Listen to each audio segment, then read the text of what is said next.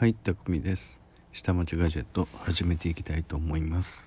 えー今回はですね、えーバシブラってことでですね、えーと前回ご紹介させていただきました、えーとキュービープロとはちょっと違いまして、えーとさすがあのー日本橋、えーあレアモンシリーズの、えーというものがありましてですねうーん。その一瞬だけ売られてる、えーそこで買い逃したら、えー次回買いに行ってももう見当たらないよっていう風なものがありますね。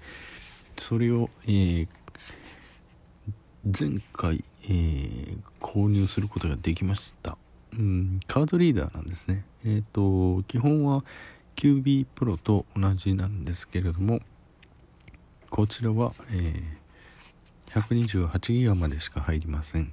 ライトニングに直接挿しますけれども MF や MFI 認証を通ってません。けれ、えーですので iOS の、えーサポートも上がってしまったらそこまでっていうことになってます。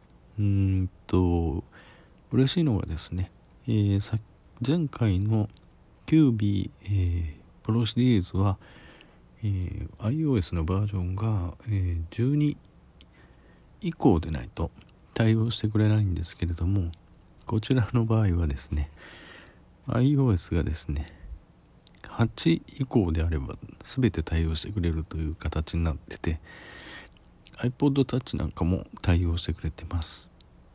もちろんあの 5C なん以降も対応してくれてますんでねかなり古いモデルも対応してくれてます。ということで、えーアプリケーションとしてはですね iUSB Pro というものを使います。うん。基本私の場合は、えー、と iPod Touch の方はこちらでバックアップを取っているという形になります。はい。これがですねまたあの際どい価格設定をしておられまして980円という価格設定をされておられました。けどねあのーカードリーダーなんでね。えーっとマイクロ USB ポートと、えー USB3.0 ポートとそれから標準の USB ポートと3つポートがついてるんですね。あと引っ張り出し用に、えーライトニングコネクタ合計4コネクタの、えー入出力ができるというふうな形になってます。まあファイルミュージックビデオイメージといろいろあります。そこら辺は全て、えー、とやり取りできましてえっ、とまあ基本的な、えーファイル形式は全部いけます。ミュージック形式もいけます、えービデオ系の動画フォーマットもほぼほぼいけます。えーっとあとはイメージですね。もう写真データなんかもそのまんまいけますね。うん。ですからこちらの方が逆に重宝できるんじゃないかなと。うん。ただ12 iOS の12以降では弾かれるんじゃないかなというふうな気がしますね。はい。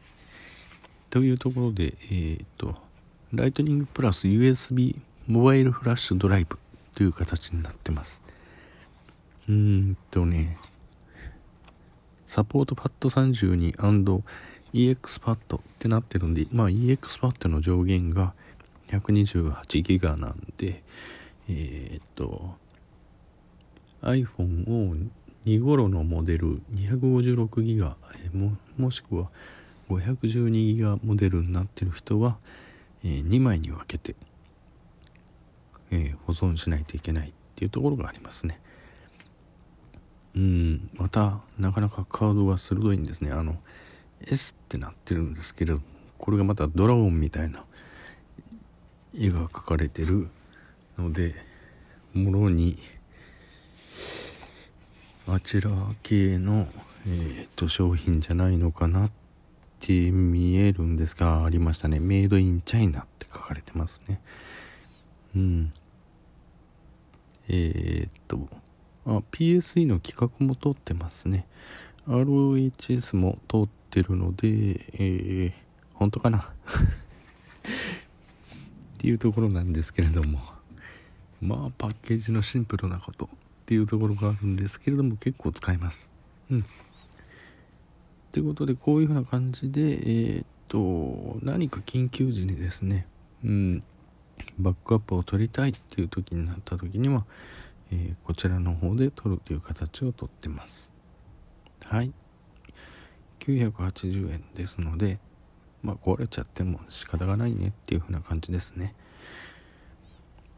まあそこに残すような写真データ音楽データは逆に取るなっていうことらしいですね。まあほんのちょっと容量があの普段の写真撮ってたやつの一時的なバックアップを取るようみたいなイメージですね。ということで、えー、こちらのカードリーダーの、えー、紹介とさせていただきます。それでは今回はこの辺りでバイバイ。